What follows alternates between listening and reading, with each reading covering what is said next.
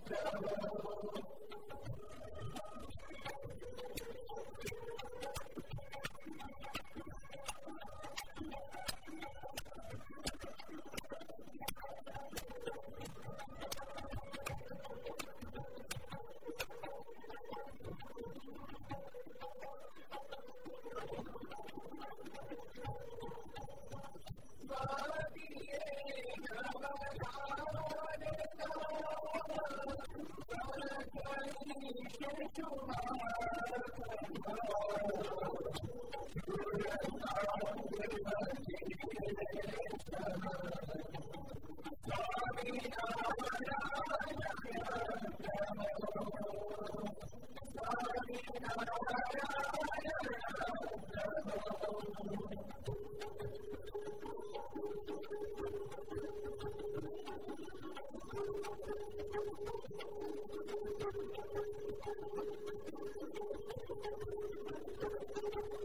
you.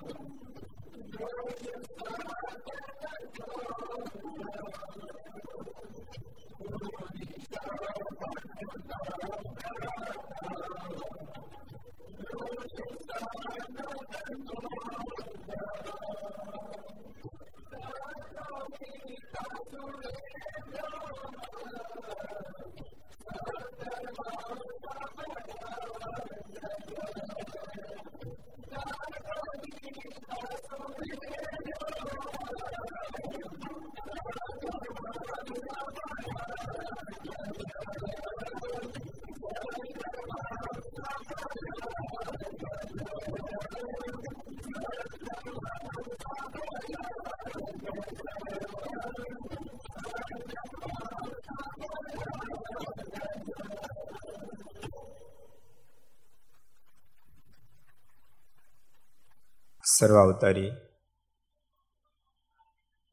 ઈષ્ટદેવ ભગવાન સ્વામિનારાયણ મહાપ્રભુની પૂર્ણ કૃપાથી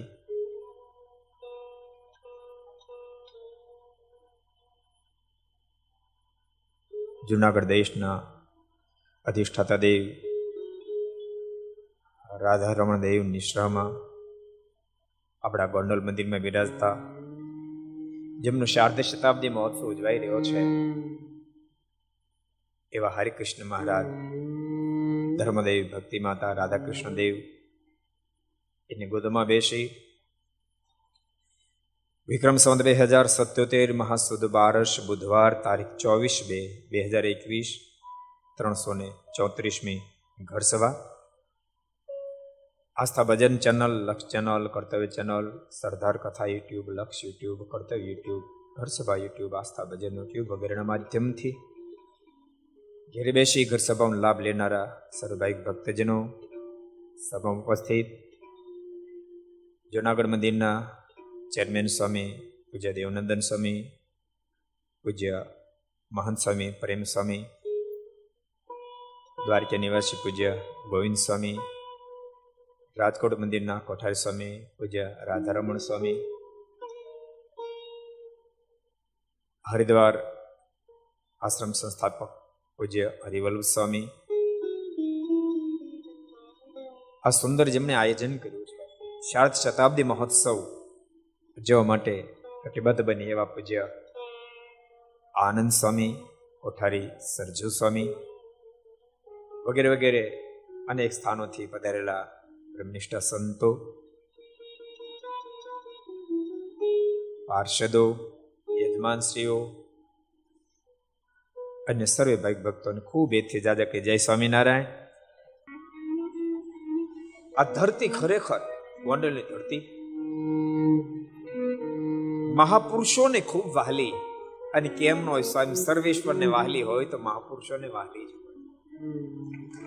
ભગવાનના ભક્તો યાદ રાખજો, આપણે ભગવાનને ગમે એવું કરીએ એટલે મહાપુરુષોને તો ગમે ભગવાનના સંતો ભક્તોને ગમે આ ધરતી એવી છે. ભગવાન સ્વામિનારાયણને વહાલી. અનેક સંતો ભક્તોને વાલી. આપણે ઘર સભાની અંદર શ્રી હરિચરિત્ર ચિંતામણીના માધ્યમથી આગળ વધીએ છીએ. આજે એમ બહુ નહીં જઈએ. તેમ છતાં કાલના પ્રસંગ ખાલી યાદ અપાય તો. કે ભગવાન કેટલા બધા ભક્તના પ્રેમને આધીન હશે, ભગવાનને ભાવ ને પ્રેમ કેટલો બધો ગમતો હશે. રતનભાઈનો કાલ પ્રસંગ આવ્યો હતો. માનકુવાના. માનકુવા તો ભુજનું પ્રસિદ્ધ ગામ એટલે મારે એને કઈ વ્યાખ્યા નથી કરી. પણ એના પ્રેમને આધીન બની. ભગવાન એક વાર તો કઢી જીમ્યા. અડધી જીમ્યા. મરચી ખૂબ નાખી હતી રતનબા બાને મનમાં વિચાર થયો કે આટલી બધી આ મરચી નાખેલી ચટણી મારા જમશે તેને પેટમાં પડશે અડધી જ આપી. મારા રોકાયા જયારે વળાવી ગયા ને તે.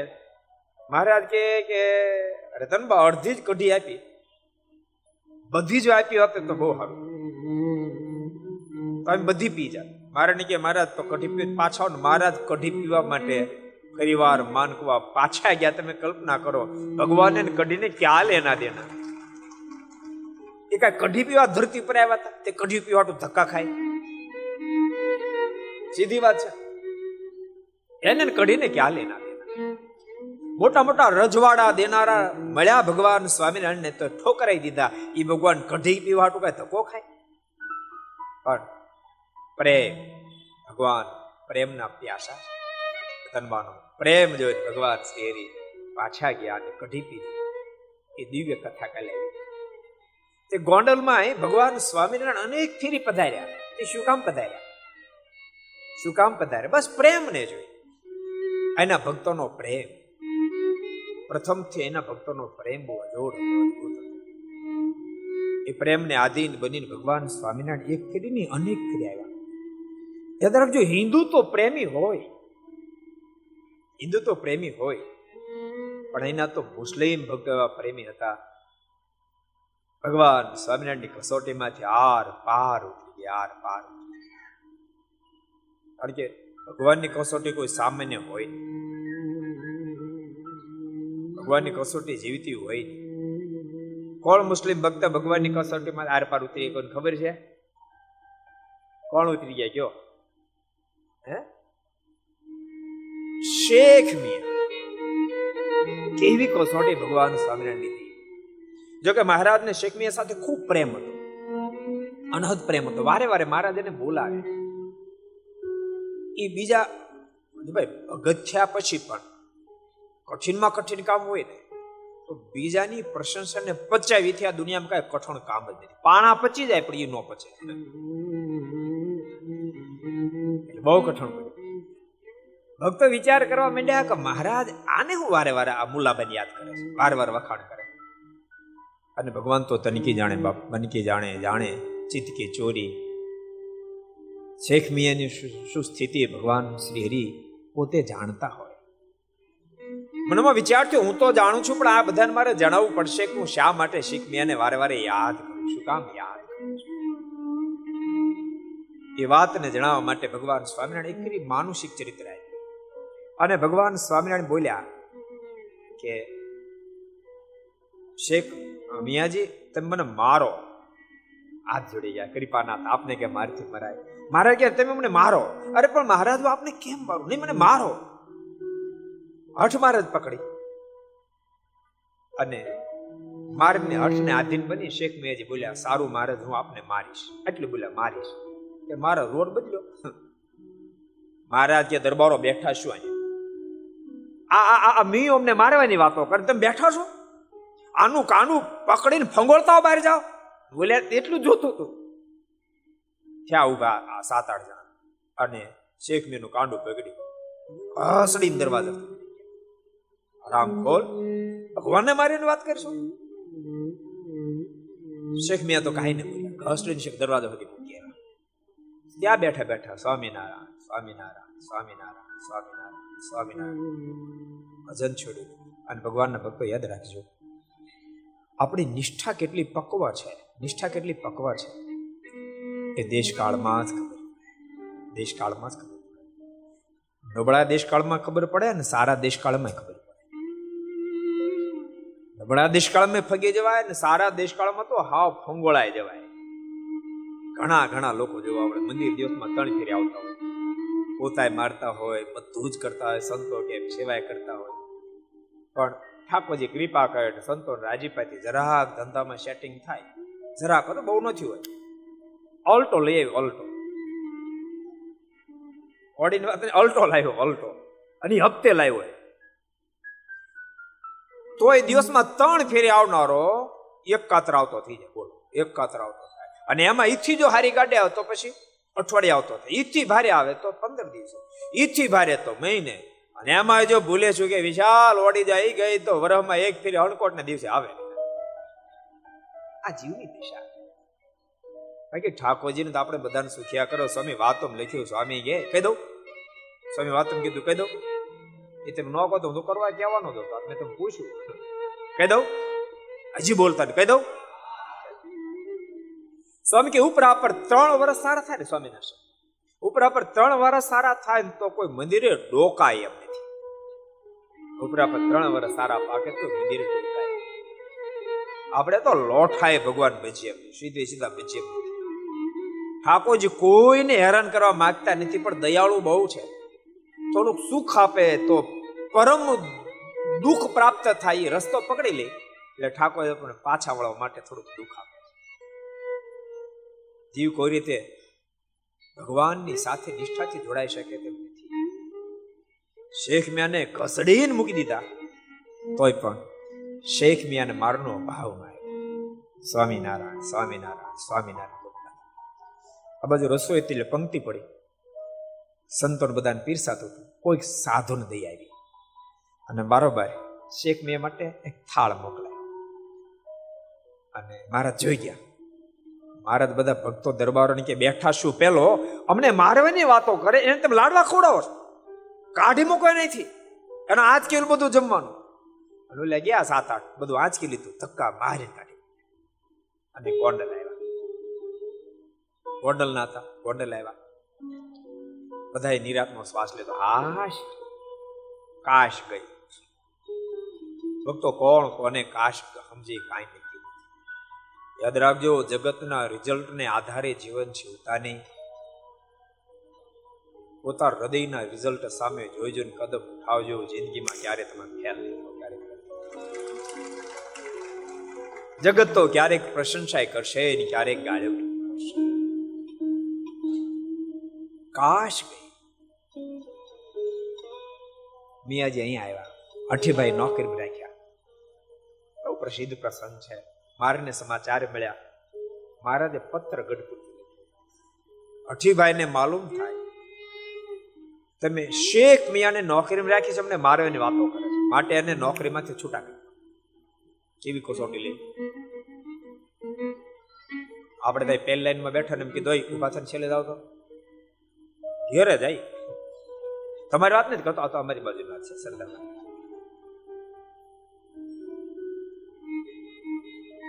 મહારાજે પત્ર લખ્યો. અઠીભાઈ નોકરીમાંથી છૂટા કર્યા. આ વાતને ચાર છ મહિના વ્યતીત થઈ અને શેખ મિયાજ એક ફેરી કોઈ કામ પ્રસંગે રાજકોટ ગયા. અને દાદા ખાચર એ પણ કઈ કામ પ્રસંગે રાજકોટ આવ્યા. દાદા ખાચર ને જોઈ ગયા. શેખ મેં જોઈ ગયા. જોતા સાથે ગડગડતી મૂકી, દોઢ મૂકી. દાદા ખાચરના પગ પકડી ખૂબ રુદન કર્યું, ખૂબ રડતા રડતા દાદા ખાચર કે દાદા, તમે તો બહુ ભાગશાળી છો. નિત્ય તમને પ્રગટ પુરુષોત્તમ નારાયણના દર્શન થાય છે. ભક્તો, આપણે ખરેખર ભાગશાળી છીએ. આપણને રોજ ભગવાનના દર્શન અહીંયા ગોંડલ વાસીઓ તે શિખરબદ્ધ મંદિરની પ્રાપ્તિ થઈ શિખરબદ્ધ મંદિર આંગળી વેઢે ગણી શકે એટલા જ હોય. આખા સંપ્રદાયમાં ગણો તો સોના આંકડાની બહાર ન જાય. એટલા શિખરબદ્ધ મંદિરો છે. હરિમંદિર તો બે હજાર કરતા પ્લસ હશે. આટલા જ મંદિરો છે, એમાંનું ગોંડલ મંદિર છે. ભગવાનના ભક્તો જેટલા ગોંડલના બેઠા છે બધાને કહું છું. દિવસમાં એક વાર તો ઠાકોરજીના દર્શન કરવા આવું આવું આવું જ નક્કી કરશે. ભલા માણસો, જગતમાં કહેવત કોઈ સારા માણસનું મોઢું દેખાય જાય, દિવસ ઉતરી જાય. સારા માણસનું મોઢું દેખાય તો દિવસ સુધરી જાય. તો પરમેશ્વરના ભાવથી દર્શન થાય તો બાપ જીવો નાખો બધાને આવજો. અમુક જગ્યાએ બુદ્ધિ નો વાપરી. ધંધામાં વાપરી બિઝનેસમાં વાપરવી મોક્ષના પદે છે ને, બુદ્ધિને તાળા મારી દેવા ને, ભગવાનને, ભગવાનના સંતો અને ભક્તો શાસ્ત્રો કેમ કરવું? બાકી તાળા મારી દેવા બુદ્ધિ. નહીં તો બુદ્ધિ તો બહુ જ હેરાન કરી નાખે. મેરી બુદ્ધિ ને મુझे પરેશાન કર દિયા સ્વામી રામકૃષ્ણ પરમહંસના શબ્દ. મેરી બુદ્ધિને મુજે પરેશાન કર દિયા. હું બુદ્ધિના માધ્યમથી પરમાત્માને પામવા માટે બહુ મથ્યો. હું બુદ્ધિના બળથી ભગવાનને પામવા માટે બહુ મથ્યો, પણ થાકી ગયો. મેરી બુદ્ધિને મુજે પરેશાન કર દિયા. અબ સબ બુદ્ધિ મેને સાગર મેં ડાલ દી. બધી જ બુદ્ધિનો પાવર મેં છોડી દીધો. ત્યારે ગુરુ તોતાજીનો જોગ થયો અને મારી ઈચ્છા પૂર્ણ થઈ. જેટલા બેઠા છે. નીચે બેઠા તોય ભલે ને ખુરશી બેઠા તોય ભલે. ખુરશી વાળાને બહુ સંભાળવા પડે. આ જો કહું ખુરશી વાળાને બહુ સંભાળવા પડે. તમે તમે, કેટલી, ત્રણ તારીખ સુધી છે બધું તારીખ ખુરશી વાળાની વાત ત્રણ તારીખ પછી તમે જોજો, લ્યો. અત્યારે અત્યારે હાથ જોડતા જોજો જોજો જોજો. એ ચાર દી આપણે એમાં હાથ જોડ પછી પાંચ આપણે જોડ જોજો, ભાઈ સાહેબ, જોજો. જોજો અહીં કોઈ બેઠા ભાઈ સાહેબ જોજો કોઈ બેઠા હોય તો. આઈને બેઠા ને ઘેરે સાંભળતો એને કહું જરાક જોજો.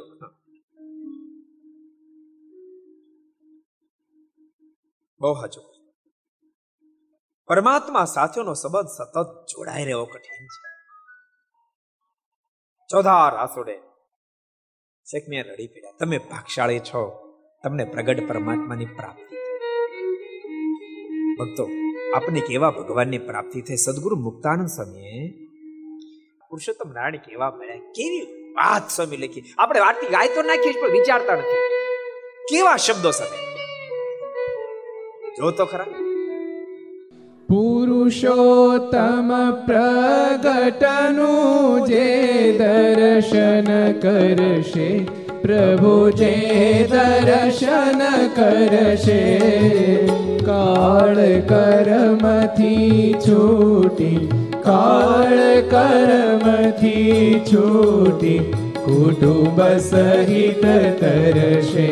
પ્રભુ જય સદગુરુ સ્વામી, પ્રભુ જય સદગુરુ સ્વામી, પ્રભુ જય સદગુરુ સ્વામી. પુરુષોત્તમ પ્રગટનું જે દર્શન કરશે, કાળ કર્મથી છૂટી, એટલું તો સમજી ગયા એમ છે. કાળ કર્મ વગેરેના બંધન થકી મુક્ત થશે. પણ શું પુરુષોત્તમ નારાયણની મહત્તા બતાવી? આ પુરુષોત્તમ નારાયણ કયા આપણા મંદિરે બેઠા ઈ જ. આ પુરુષોત્તમ નારાયણ ભગવાન શ્રી હરિ, એનું કોઈ દર્શન કરશે. કાળ કર્મથી છૂટી કુટુંબ સહિત તરશે. દર્શન એક કરશે ને આખો પરિવાર તરશે. આવડા મોટા ભગવાન મળ્યા. એટલે બધાને કહું છું, ભગવાનના ભક્તો રોજ દર્શન ગોંડલવાસી કરવા આવજો.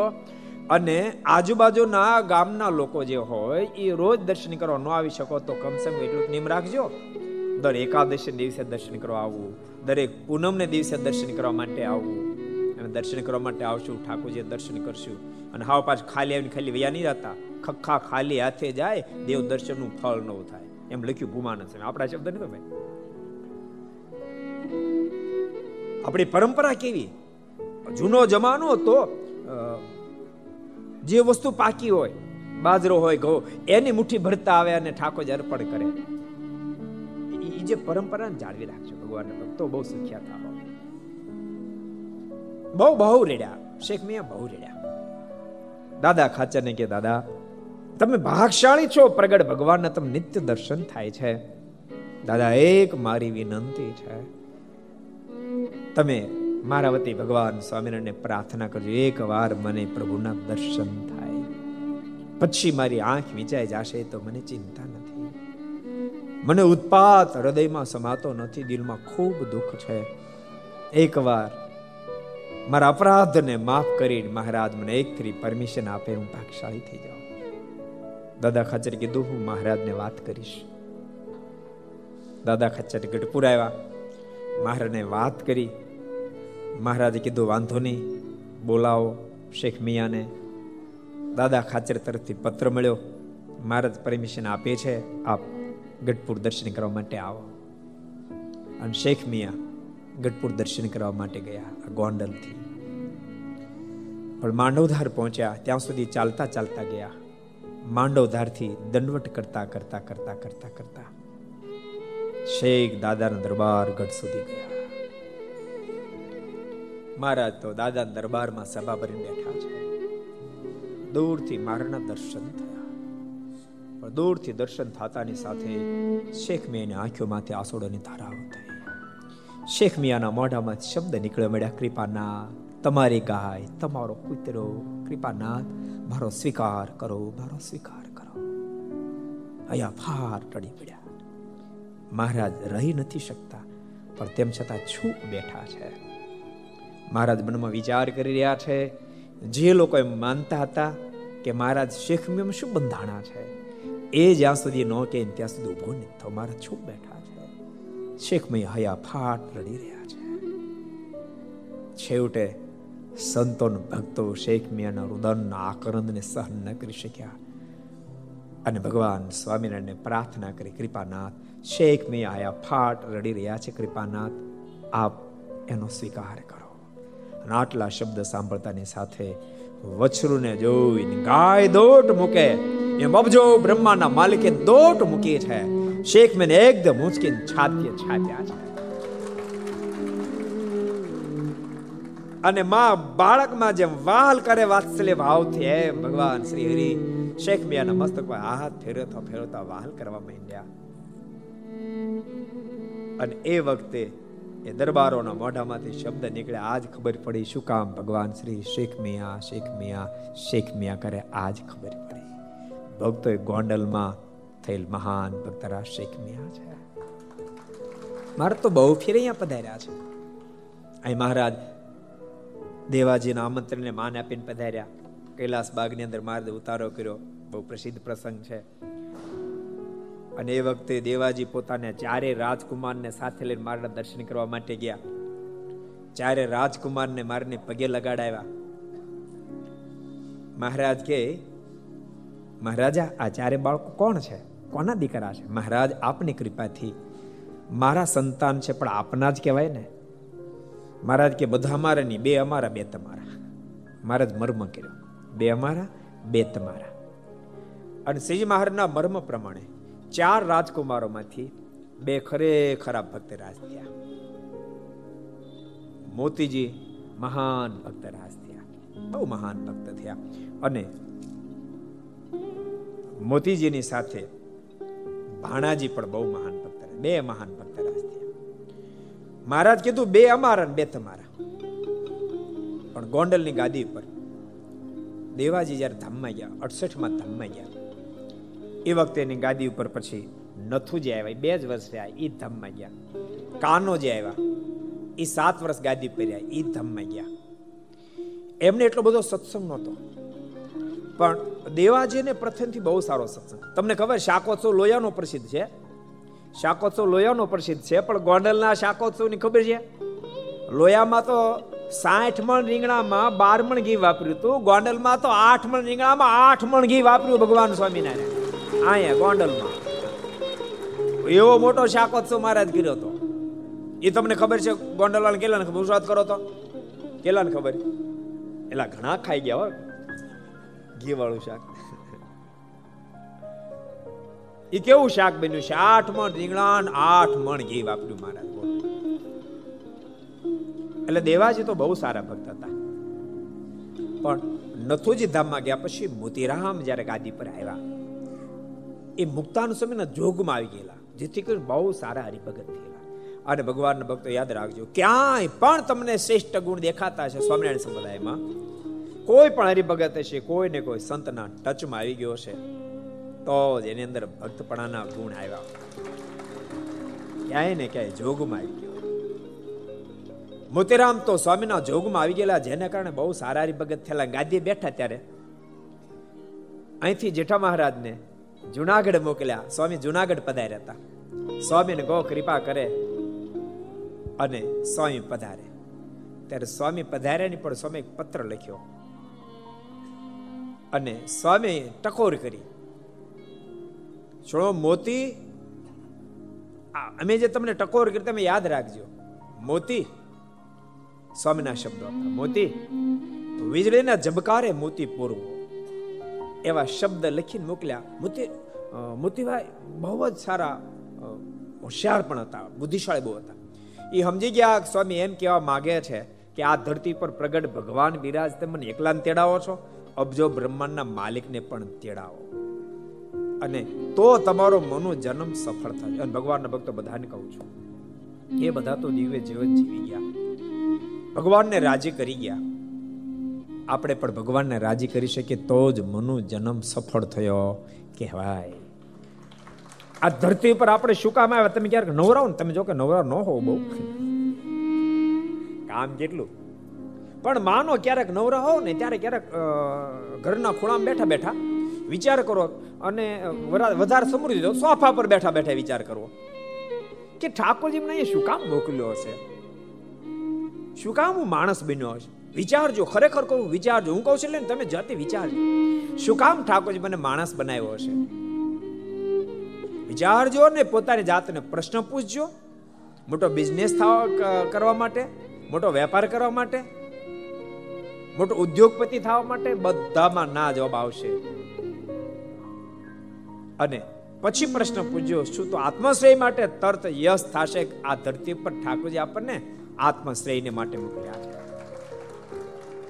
બુદ્ધિ ઇન્દ્રિય મન પ્રાણાનામ, જનાનામ સૃજત પ્રભુ, માત્રાથમ છે ભવાર્થમ છે આત્મને કલ્પનાયા છે. મુખ્ય હેતુ આત્માનું કલ્યાણ કરવું એ મુખ્ય ગોળ. એટલા માટે ઠાકોરજી આ ધરતી પર આપણને મોકલ્યા છે. એ એ ભૂલી ન જવાય, એટલા માટે સત્સંગ કથા વાર્તા બહુ જરૂરી છે. નાનદાસ બહુ અદભુત પંક્તિ, ભક્તો બે ગાઈ નાખીએ. વાલા ભક્તો, આપણે બે કડી ગાઈએ, નાનદાસ બહુ અદભુત કડી સજની ટાણો આવ્યો રે ભવજાળ તરવાનો. સજની ટાણો આવ્યો રે ભવજાળ તરવાનો. સજની ટાણો આવ્યો રે ભવજાળ તરવાનો. સજની ટાણો આવ્યો રે ભવજાળ તરવાનો. મોંઘો મનુષ્યનો વારો, ભવ સાગરનો આરો. ડાયા દિલમાં વિચારો સત્સંગ કીજીએ મોંઘો મનુષ્યનો આરો ભવ સાગરનો આરો. ડાયા દિલમાં વિચારો સતસંગી કીજીએ મોંઘો મનુષ્યનો વારો, ભવ સાગરનો વારો, ડાયા દિલમાં વિચારો સત્સંગ કીજીએ મોંઘો મનુષ્યનો વારો, ભવ સાગરનો વારો, ડાયા દિલમાં વિચારો સત્સંગ કીજીએ સજની ટાણો આવ્યો રે ભવજળ તરવાનો સજની ટાણો આવ્યો રે ભવજળ તરવાનો. સજની ટાણો આવ્યો રે ભવજળ તરવાનો. સજની ટાણો આવ્યો રે ભવજળ તરવાનો. અદ્ભુત વાત. ભક્તરાજ નાનદાસ લખી. સજની ટાણો આવ્યું રે ભવજળ તરવાનો. મોંઘો મનુષ્યનો વારો ભવ સાગરનો આરો. આ એક જ આરો છે. આરામાંથી જો આપણે પ્રસાર ન થયા, તો પછી પુનરપી જનનમ, પુનરપી મરણમ, પુનરપી જનની જઠરે શયનમ. મુક્તાનંદ સ્વામી જે શબ્દો લખે એ નાણદાસ હરિજન જ્ઞાતિમાં જન્મેલ વ્યક્તિ, એની વિચારધારા તમે માણા ક્યાં જન્મો? યાદ રાખજો, એની કરતા જન્મા પછી કેવું જીવન જીવો કે એની વિચારધારા કેવી? એની સાથે બહુ મોટી મહત્તા છે. ભક્તો, તમે તમે ઇતિહાસ સામે દ્રષ્ટિ નાખશો તો આ પડશે. કોઈ વ્યક્તિ જન્મથી મહાન હોય અને એની પ્રશંસા ગવાણી હોય, એવી ઘટના તમને જોવાની મળે. કર્મથી વ્યક્તિ જે મહાન બન્યો, બાપ, એના ઇતિહાસો રચાય, એના ઇતિહાસો રચાયા છે. શ્રેષ્ઠ જ્ઞાતિમાં જન્મ માળે એ બહુ સદભાગ્યની વાત છે. એને બહુ પૂર્વના પૂર્ણ કર્યા, જેથી કરીને શ્રેષ્ઠ જ્ઞાતિમાં જન્મ પ્રાપ્ત થયો. પણ શ્રેષ્ઠ જ્ઞાતિમાં જન્મ પ્રાપ્ત થયા પછી ગાફલ જો રહી જાય. તો શ્રેષ્ઠ જ્ઞાતિમાં જન્મ પ્રાપ્ત કર્યા પછી પણ માણસ ફેલ થઈ અને ગમે તે જ્ઞાતિમાં જન્મ મળ્યો, પણ સાવધાન બની જાય તો બેડો પાર કરી જાય હરિજન જ્ઞાતિમાં જન્મેલ નારદાસજીને એક એક શબ્દો જો એમાં બીજી કડતે ગજબ લખી सजनी आरे जो घड़ियो अमृत लाभनो। सजनी आरे जो घड़ियो अमृत लाभनो। सजनी आरे जो घड़ियो अमृत लाभनो। सजनी आरे जो घड़ियो अमृत लाभनो। ફરી નહીં મળે એવો બીજના જબકારા જેવો મોતી. પરોવી લેવો સત્સંગી જીએ ફરી નહીં મળે એવું બીજના જબકારા જેવું. મોતી પરોવી લેવું સતસંગી જીએ સજની ટાણો આવ્યો રે ભવજળ તરવાનો. સજની ટાણો આવ્યો રે ભવજળ તરવાનો. સજની ટાણો આવ્યો રે ભવજળ તરવાનો. સજની ટાણો આવ્યો રે ભવજળ તરવાનું.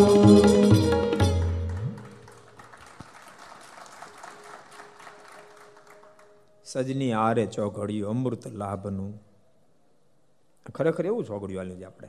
અત્યારે ભગવાન ભજો સ્વામી વાતમ લખ્યું ને એ શબ્દો અત્યારે સાર્થક થાય છે. સ્વામી કહે, અત્યારે તો સત્સંગ કેવો મળ્યો છે? તો શરીરના સાઠાના વચલા ભાગ જેવો મળ્યો બહારના સમયમાં મીઠાશ ખૂબ હતી પણ ભૂકા કાઢને કેટલું કડક હતું. આપણે તે કે જ ન થાત. એક એક ફેલ થાત. કેવું લાગે આનંદ સ્વામી? હાલત આપણે.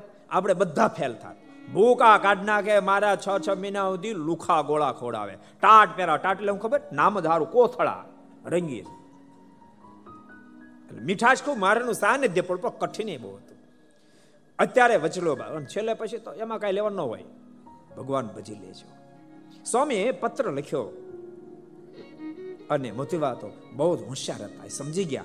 એના મનમાં થયું કે સ્વામી એમ કહે છે કે મને શું તેડાવો, પુરુષોત્તમ નારાયણને તેડાવો ને અને પોતે એના માણસની પાસે પત્ર લખાવવા માટે, સચિવની પાસે પત્ર લખાવવા તૈયાર થયા. અને પત્રમાં ભગવાન સ્વામિનારાયણ માટે ઉપમા લખી, લક્ષ્મીના પતિ, રાધાના પતિ, અમારી વિનંતી છે, અમારી વિનંતીને સ્વીકાર્ય કરીને આપ ગોંડલ પધારો. એ વખતે સચિવ મૂળથી બહુ દુશીલો હતો. એમ આ શબ્દ લખવા થયા એટલે સચિવ એવું કીધું કે આવું તો કેમ લખાય? આટલું જ કીધું, આવું તો કેમ લખાય? અને એ વખતે મોતીવાના મોઢામાં શબ્દ નીકળ્યા ગોંડલા મહારાજા.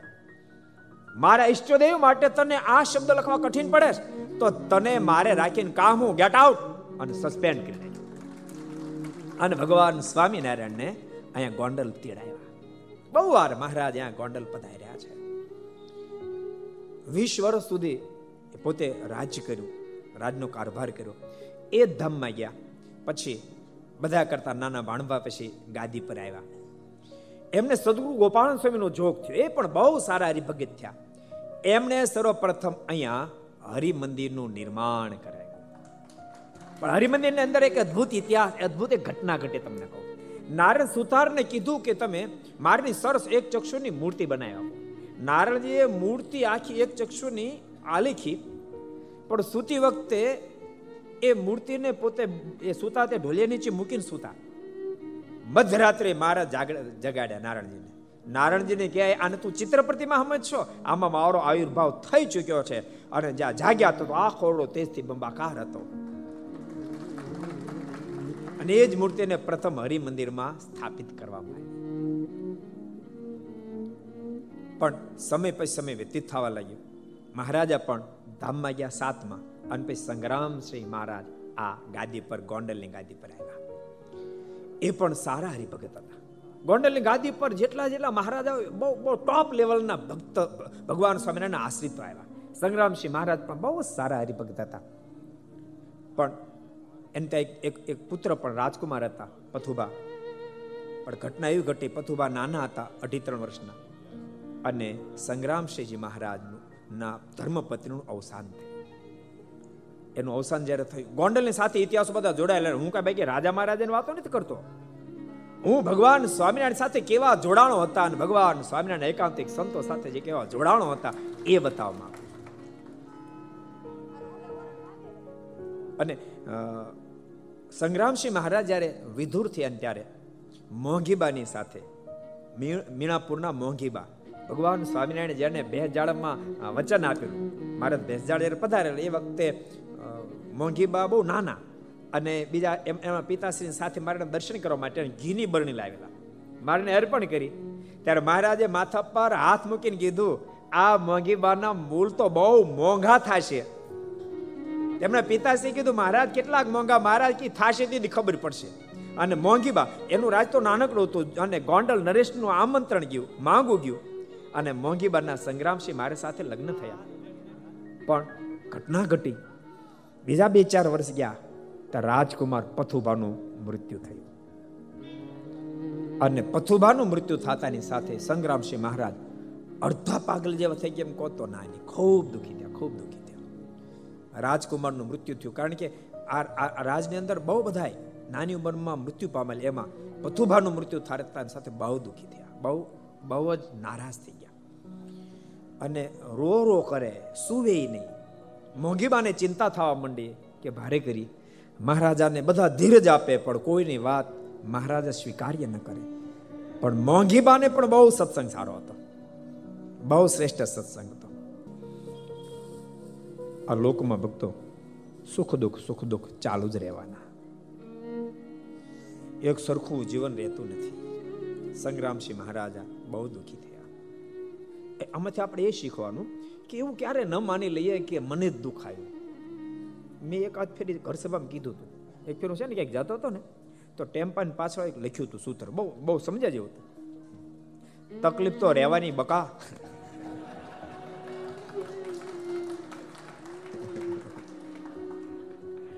એટલે એમ કોઈ માને કે આપણે તકલીફ જ ન પડે. એ ગુજરી જાય તો આખો પ્રશ્ન સોલ્વ થાય. બાકી જ્યાં સુધી જીવન છે, અને યાદ રાખજો, જેને આનંદ પ્રાપ્ત કરવો હોય ને, ભૂલતા નહીં. એને તકલીફ સ્વીકારી શકે તો જ આનંદનો સ્વીકાર કરી શકે. સુખનો અનુભવ કરવા માટે દુઃખનો અનુભવ અતિ જરૂરી છે. આપણે શિયાળો ક્યારે જાય ક્યારે જાય કરીએ. પણ ઉનાળો ત્યારે એમ જ કે ક્યારે જાય ક્યારે જાય? શિયાળા પછી ઉનાળો તો મીઠો લાગે છે. ઉનાળામાં કંટાળીએ તો ચોમાસું આવે. એ મીઠું લાગે. એમાં જ કંટાળે તો શિયાળો એ મીઠો લાગે. એટલે એ ઠાકોરજી આપણા સુખને માટે બધું કર્યું. સંગ્રામસિંહજી મહારાજ બહુ દુઃખી થયા. કોઈના કહેવા છતાંય પણ એ એને ધીરજ વળતી નહોતી. મોંઘીબા બહુ સારા હરિભગત હતા. ભક્તો કથાએ બતાવે, ગ્રસ્થ આશ્રમની અંદર ગ્રસ્થ જીવનમાં ડાહી નારી જો પોતાને પ્રાપ્ત થાય ને, તો દુઃખી પોતાના પતિને દુઃખમાંથી બહાર કાઢી શકે છે. જેના પરિવારમાં ડાહી નારી આવી એ પરિવાર આખાને ઉજાગર કરી નાખે, ઉજાગર કરી નાખે. અને ક્યાંય કર્મની કઠણાઈ જો ભટકાઈ જાય એ તો અમારે કઈ કહેવાની તમારો અનુભવ. બહુ ડાયા હતા મોંઘીબા એમણે સદગુરુ ગુણાતીતાન સ્વામીને કે હડાવ્યું કે આપ અહીંયા ગોંડલ પધારો.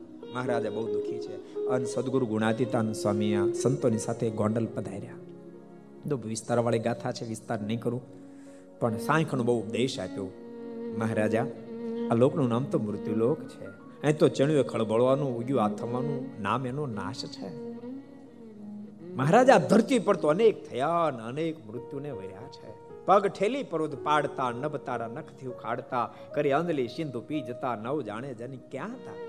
આ ગોંડલમાં સદગુરુ ગુણાતીતાન સમયના બોલાયેલા શબ્દો સંગ્રામસિંહ મહારાજા માટે. મોટા મોટા મહારથીઓ આ ધરતી પર આવ્યા છે. પગ ઠેલી પર્વત પાડતા પગનું ઠેબુ મારે તો પહાડોનો ગોથેલા ખવડાવી દે. પગ ઠેલી પરોજ પાડતા નબતારા નખથી ઉખાડતા. આ તદ્દર કરી આકાશના તારલાને વીણી લઈ. કરી અંજલી સિંધુ પી જતા. આખા સાગરને અંજલી કરીને પી જનારા પણ આ ધરતી પરથી હાલ્યા ગયા. આ લોકનામ તો મૃત્યુલોક છે. બહુ પ્રકારે સમજાવી અને ધીરજ આપી. અનેક આખ્યાન હરિભટ્ટ વગેરે અનેક આખ્યાનો કીધા. ધીરજ આપી. સંગ્રામસિંહ મહારાજાને થોડી ધીરજ વળી. પણ મોંઘીબાઈએ સંગ્રામસિંહ મહારાજાને કહ્યું કે સદગુરુ ગુણાતીતાન સ્વયં પધાર્યા છે. આપણે સ્વામીને તમે પ્રાર્થના કરો. ચિંતા એ છે ગોંડલની ગાદી ખાલી રહેશે. સ્વામીને આશીર્વાદ પ્રાપ્ત થાય ને તો ગોંડલની ગાદીની શોભાવે રાજકુમારની પ્રાપ્તિ થશે. અને સંગ્રામસિંહજી મહારાજે સદગુરુ ગુણાતીતાન સ્વામીને પ્રાર્થના કરી કે સ્વામી, આ ગોંડલની ગાદીને શોભાવે એવા રાજકુમારની પ્રાપ્તિ થાય એવી કૃપા કરો. સદગુરુ ગુણાતીતાન સ્વામીના મોઢામાં શબ્દ નીકળ્યા. મેં ભગવાન શ્રી હરિને જરૂર પ્રાર્થના કરશું, તમારી અરજી પહોંચાડશું અને ગોંડલની ગાદીને શોભાડે એવા મહારાજા, એવા રાજકુમારનો જન્મ તમારા આંગણે થશે. આ ચિંતા છોડો.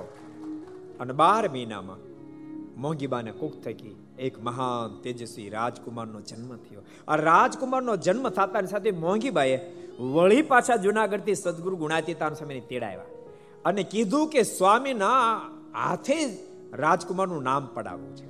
સ્વામીને વિનંતી કરી, સંગ્રામસિંહ મહારાજાએ આપ જ રાજકુમારનું નામ પાડો, રાજકુમારને સ્વામી પાસે હાજર કરવામાં આવ્યા. અને સદગુરુ ગુણાતીતાને સ્વામી કીધું, ભગવાનની કૃપાથી રાજકુમારનો જન્મ થયો. એક વાત બીજા નંબરમાં, અત્યારે વડતાલની ગાદી પર ભગવત પ્રસાદજી મહારાજ બિરાજે છે. બેયનું સમન્વય કરી અને હું નામ ભગવતસિંહજી મહારાજાનું, ભગવતસિંહજી રાખું. આ રાજકુમાર નામ ભગવતસિંહજી રાખવામાં આવ્યું. પણ એવા મહાગુણિયલ થયા. કારણ કે આશીર્વાદની ફળશ્રુતિ હતી. મહાગુણ. ભગવતસિંહ બાપુની શું વાત કરવાની? આખી દુનિયાને જેની નોંધ લેવી પડે, આખી દુનિયાને નોંધ લેવી પડે. ભક્તો, આપણે બધા જાણીએ છીએ, એટલે વિસ્તારમાં નથી કરવો. પણ ગુજરાતી ભાષાનો દુનિયાનો મોટા મોટો કોઈ કોષ જો શોધી કાઢ્યો હોય, તો ભગવતસિંહ મહારાજે ભગવત ગોમંડળ શોધ્યું ગુજરાતી ભાષાનો મોટા મોટો કોષ.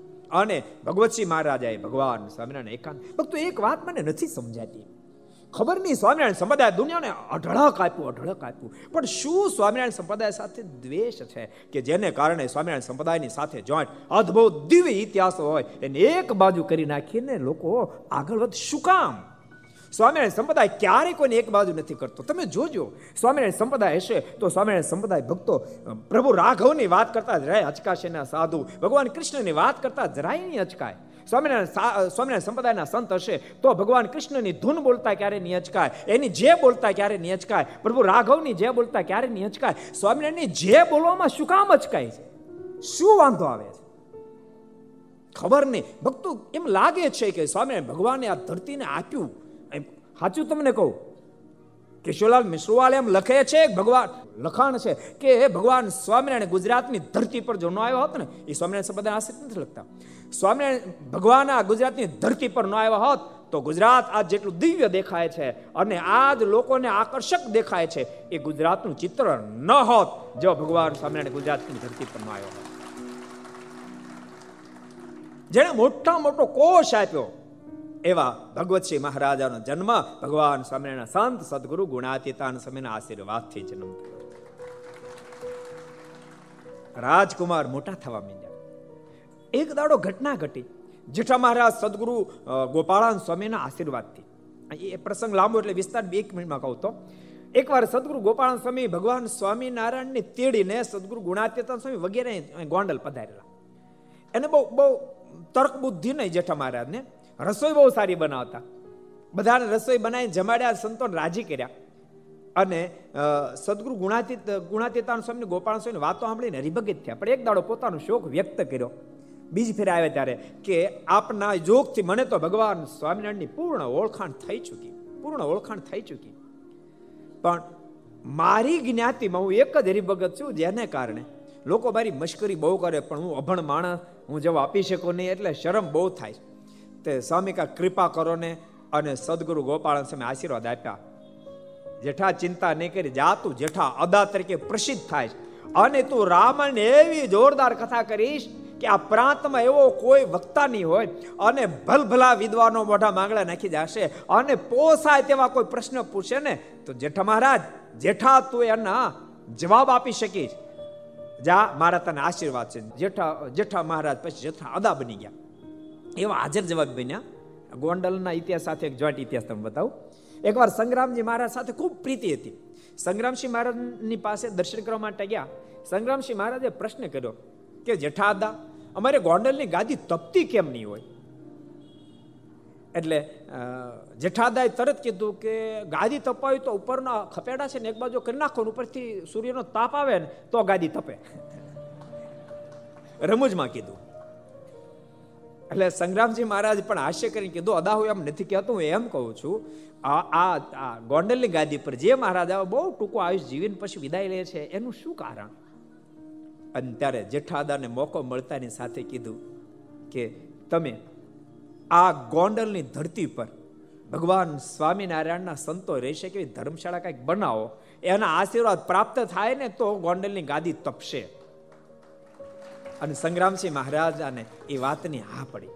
અને બન્યું એવું કે એને હા પડી અને એ દિવસે બરાબર મોંઘીબાની પાસે ગયા. મોંઘીબાએ પણ એ જ કીધું, મોંઘીબાના મોઢામાં શબ્દ નીકળ્યા. મોંઘીબાએ એમ કીધું કે આપણને ઠાકોરજી બહુ મોટી કૃપા કરી અને જુનાગઢની અંદર હેમંતસિંહ રાજાએ યશ પ્રાપ્ત કરી જુનાગઢમાં જબરજસ્ત મંદિર નિર્માણ કર્યું. પૂજાભાઈએ ધોલેરા મંદિર નિર્માણ કરાયું અને ગઢપુરની દાદા ખાચર નિર્માણ કરાયું. તો આપણે ગોંડલમાં આપણે આટલી બધી સંપત્તિ છે, તો આપણે શિખરબદ્ધ મંદિર નિર્માણ કરાવો ને? મારી બહુ અપેક્ષા છે.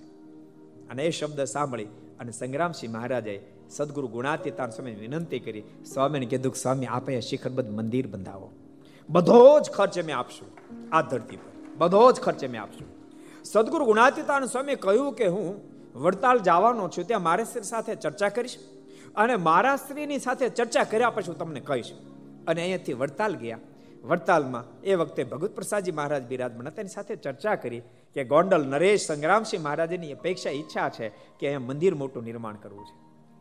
અને ભગવત પ્રસાદજી મહારાજ કીધું સ્વામી, તો જરૂર મંદિર નિર્માણ કરીએ.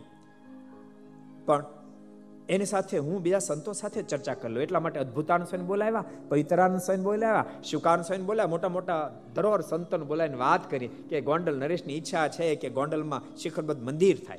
બધા સંતો કીધું જરૂરી છે ગોંડલમાં મંદિર થશે તો સત્સંગ ખૂબ અભિવૃદ્ધિને પામશે. બધાની પરમિશન મળતા. ભગવત પ્રસાદજી મહારાજ કીધું, સ્વામી, તો તમારો પર કળશ ઢોળીએ છીએ તેમ મંદિર નિર્માણ કરાવો. સદગુરુ ગુણાતીતાન સ્વામી કીધું કે, મારા શ્રી, મારી હવે ઉંમર થઈ છે. ત્રેવીસની ચાલે મારી ઉંમર થઈ છે. તો હું એ જવાબદારી નહીં સ્વીકારી શકું. તો સ્વામી, તમારી દ્રષ્ટિમાં એ જવાબદારી કોના પર નખાય? અને એ વખતે સદગુરુ ગુણાતીતાન સ્વામી કીધું કે મારી દ્રષ્ટિએ અચિંત્યાનંદ બ્રહ્મચારી અને ધ્યાની કૃષ્ણ સેવાદાસ સ્વામી ઉપર જવાબદારી નાખો તો મંદિર નિર્માણ થશે. અને મારા શ્રી બંને સંતોનો પર જવાબદારી નાખી અને સદગુરુ ગુણાતીતાન સ્વામીની હાજરીમાં આ મંદિરના પાયા નખાયા. પાયા નખાઈ ગયા. મંદિરનું કામ શરૂ થયું.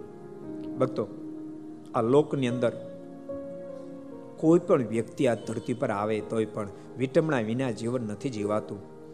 પરમાત્મા ધરતી પર આવે ને તોય પણ આ દુનિયા હાખ ન લેવા દે. અનેક મહાપુરુષો ધરતી પર આવે, એને પણ શાંતિ નથી લેવા દીધી.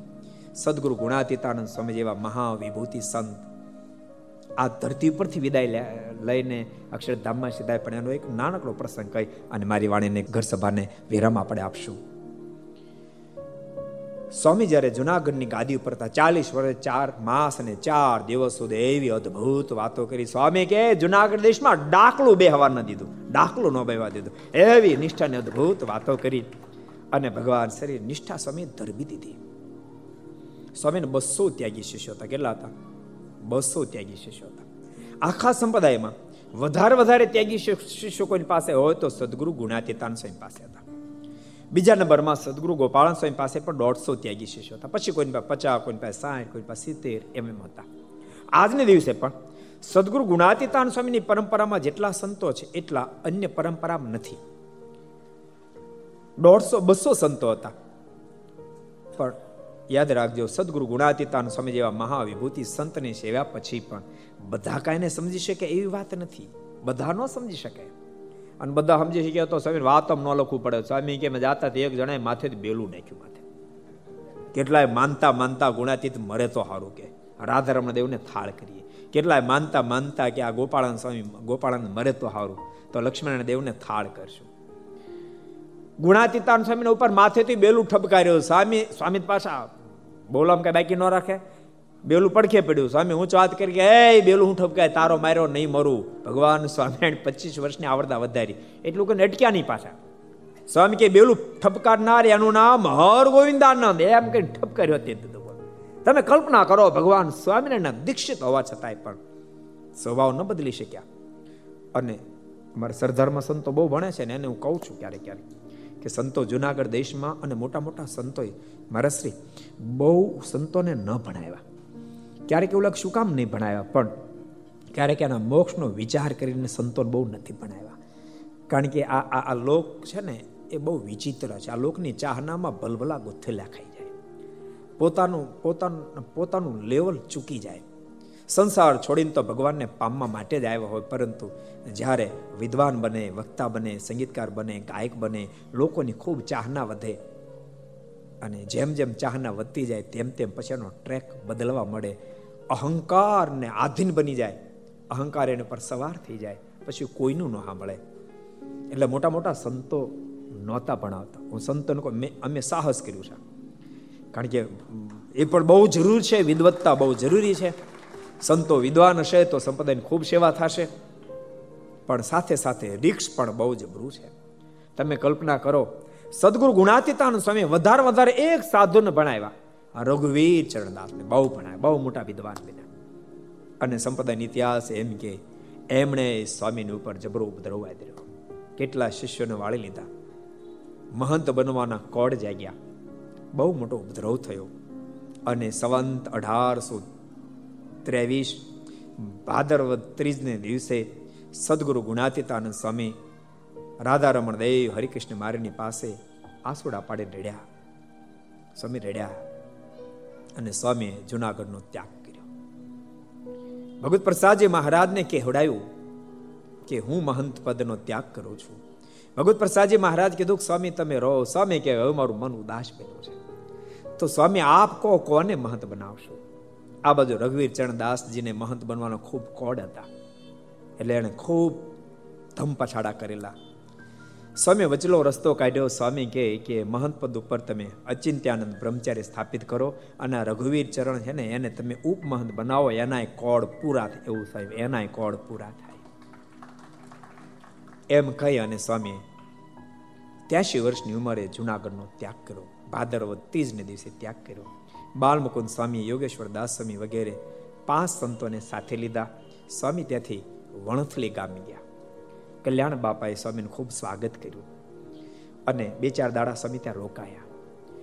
કલ્યાણ બાપાએ કીધું, સ્વામી, આવા ઉદાસ મેં આપને ક્યારે જોયા નથી? આપ આટલા બધા ઉદાસ કેમ છો? સ્વામી કે, હવે આ લોકમાંથી વિદાય લેવી છે. સ્વામી, આપ વિદાય લેશો તો અમારું શું થશે? સ્વામી બોલ્યા છે, ભગવાન સ્વામિનારાયણ જેવા ધણી છે, બધાની સંભાળ રાખશે, પણ મારું મન ઉદાસ બન્યું છે. એમ કહીને સ્વામી ત્યાંથી ઉપલેટા પધાર્યા. લાલ લાલભાઈ લાલાભાઈ પણ ખૂબ સ્વામીનું સ્વાગત કર્યું. બે, ચાર દાડ ત્યાં રોકાયા. એના પણ એ શબ્દો હતા.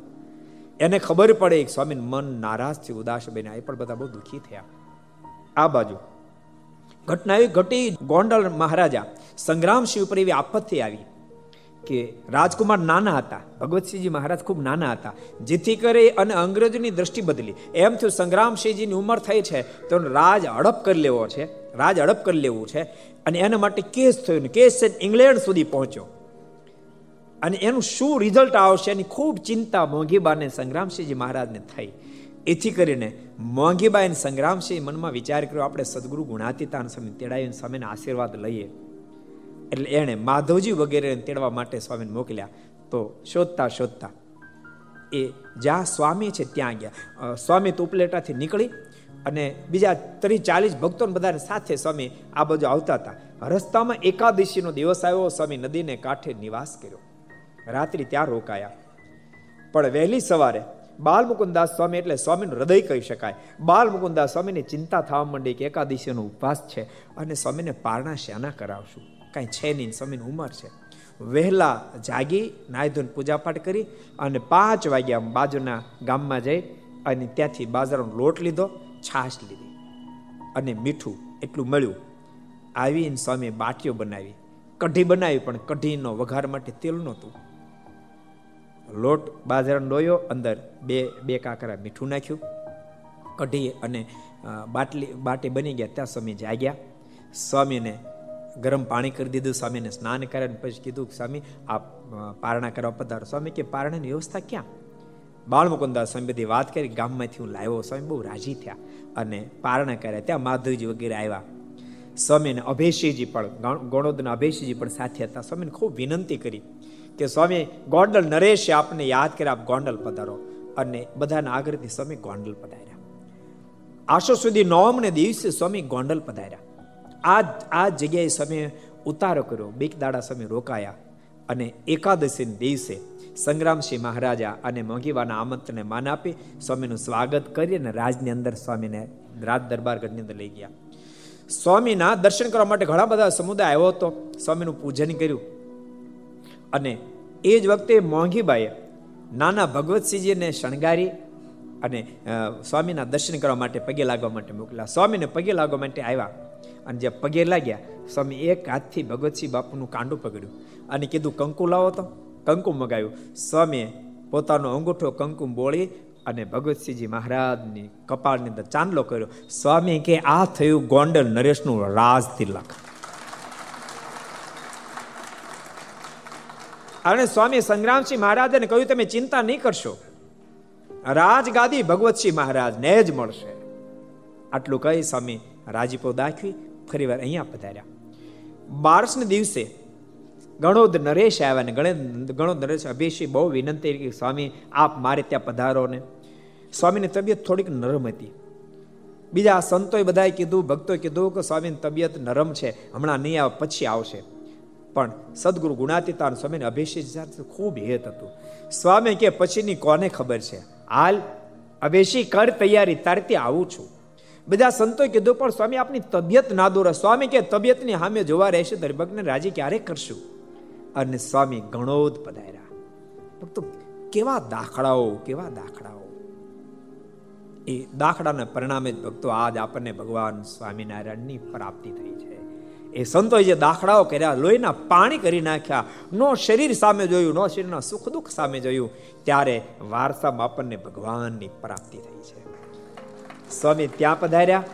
ગણોદ મહારાજાનું સન્માન સ્વીકાર્યું. અને ત્યાંથી સ્વામી પાછા અહીંયા રાત્રિએ દસ વાગે ગોંડલ પાછા આ જ મંદિરમાં સ્વામી આવ્યા. પણ સ્વામીને શરીરમાં થોડી ઠંડી આવી હતી. બાળ મુકુદાસ સ્વામીએ સ્વામીને તપાડ્યા. અને બીજા સંતો, બીજા હરિભક્તો પણ હતા. રાતના બાર વાગ્યા એટલે સ્વામી કીધું કે મને સારું છે. તમે બધા હવે આરામ કરો. બધા આરામ કરવા ગયા. પણ રાતના સાડા બાર વાગ્યા તો મંદિર આખામાં પ્રકાશ પથરાયો. સુઈ ગયેલા બધા જાગ્યા, પ્રકાશ શેનો થયો? અને જાગીને જે આવ્યા તે તો અનેક મુક્તો, આ આ ચોકમાં જે આપણે બેઠા છીએ, અનેક મુક્તોના દર્શન અને સ્વામી તો થાબલીને ટેકે પદ્માસન વાળીને બેઠા હતા. બધા બાલમુકુંદ સ્વામી વગેરે દોડતા દોડતા આવ્યા. સદગુરુ ગુણાતીતાન સ્વામી બોલ્યા છે, બાલમુકુંદ, યોગેશ્વર, તમે ચિંતા નહીં કરશો. સત્સંગને મહારાજ સંભાળશે. હવે અમે તો મહારાજના સાનિધ્યમાં જાય છીએ. બોલતા મારા તેડવા માટે આવ્યા છે, બોલતા સદગુરુ ગુણાતીતાનંદ સ્વામીએ આ લોકમાંથી વિદાય લીધી. તમે કલ્પના કરો, જે દિવસે સ્વામી વિદાય લીધી તે દિવસે પણ પધરામણી કરો હશે, ગાણો ગણો જ સુધી સ્વામી ગયા. અને સ્વામી આ લોકમાંથી વિદાય લીધી. ભક્તો, આ ધરતી એવી છે, જે ધરતી પરથી મહાલૌકિક મહાપુરુષ જેના લાખો જીવાત્માને પરમાત્માને પહેચાન કરાવી દીધી. જીવમાં ભગવાનની ઓળખાણ કરાવી દીધી. એવા સદગુરુ ગુણાતીતાનંદ સ્વામી એ આ ધરતી પરથી વિદાય લઈને ગયા છે. યાદ રાખજો, જન્મસ્થાન અને વિદાય સ્થાન બેની બહુ મોટી મહત્તા હોય. પણ ત્યાગીને માટે જન્મસ્થાન એટલી મહત્તા નથી રહેતી. ત્યાગીને માટે જન્મસ્થાન એટલી મહત્તા નથી રહેતી. પણ એ એ ધામમાં જે સ્થાનની ખૂબ મોટી મહત્તા હોય છે. તો સદગુરુ ગુણાતીતાનંદ સ્વામી આ ધરતી પરથી, ગોંડલની ધરતી પરથી વિદાય લીધી.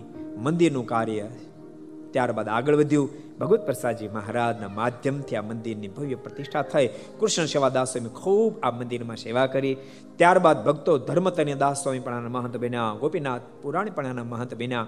ઘણા બધા મોટા મોટા બ્રહ્મનિષ્ઠ સંતો પતિત પાવનદાસજી પણ મહંત બન્યા. છેલ્લે આપણે સંત સ્વામી પણ ઘણા વર્ષો સુધી એની મહંતાઈ કરી અને મંદિરના અનેક વિકાસના કાર્યો કર્યા. વર્તમાન કાળમાં પૂજ્ય આનંદ સ્વામી અને એમના શિષ્ય. સરજુ સ્વામી અત્યારે કોઠેરી પદ ઉપર રહી અને ખૂબ મંદિરની સેવા કરે છે. બીજી મને ખબર નથી, પણ એટલું કહું કે સરજુ સ્વામી તો મંદિરને માટે કામ કર્યું છે. મંદિરમાં દર્શન કરવા ગયા ઠાકોર સિંહાસન વગેરે વગેરે જોયું. અને હરિભક્તો પણ કહે છે સમાચાર આવે જો સમાચાર તો આવે જ ભાઈ. સમાચાર આવે છે, એક સ્વામી અત્યારે સારી સત્સંગની પ્રવૃત્તિ કરી રહ્યા છે. પણ ભૂલતાની સત્સંગની પ્રવૃત્તિ કરવી એકલી આચાર્ય માર્ગ કે એકલી સંતોની જવાબદાર નથી. જેટલી આચરણની જવાબદારી સંતો જવાબદારી એટલી જ તમારી પણ જવાબદારી છે. માટે તમને પણ કહું છું ભગવાનના ભક્તો, આ ગોંડલનો સત્સંગ વિકાસ ખૂબ પામે, એટલા માટે તમે બધા જ ભક્તો મંદિર આવજો, મંદિરના કાર્ય ભળજો, તન મન ધનથી આ કાર્યમાં સદૈવ માટે ભળજો. અને ઠાકોરજીને, સંતોને બધાને ખૂબ રાજી કરજો એવી ભલામણ છે.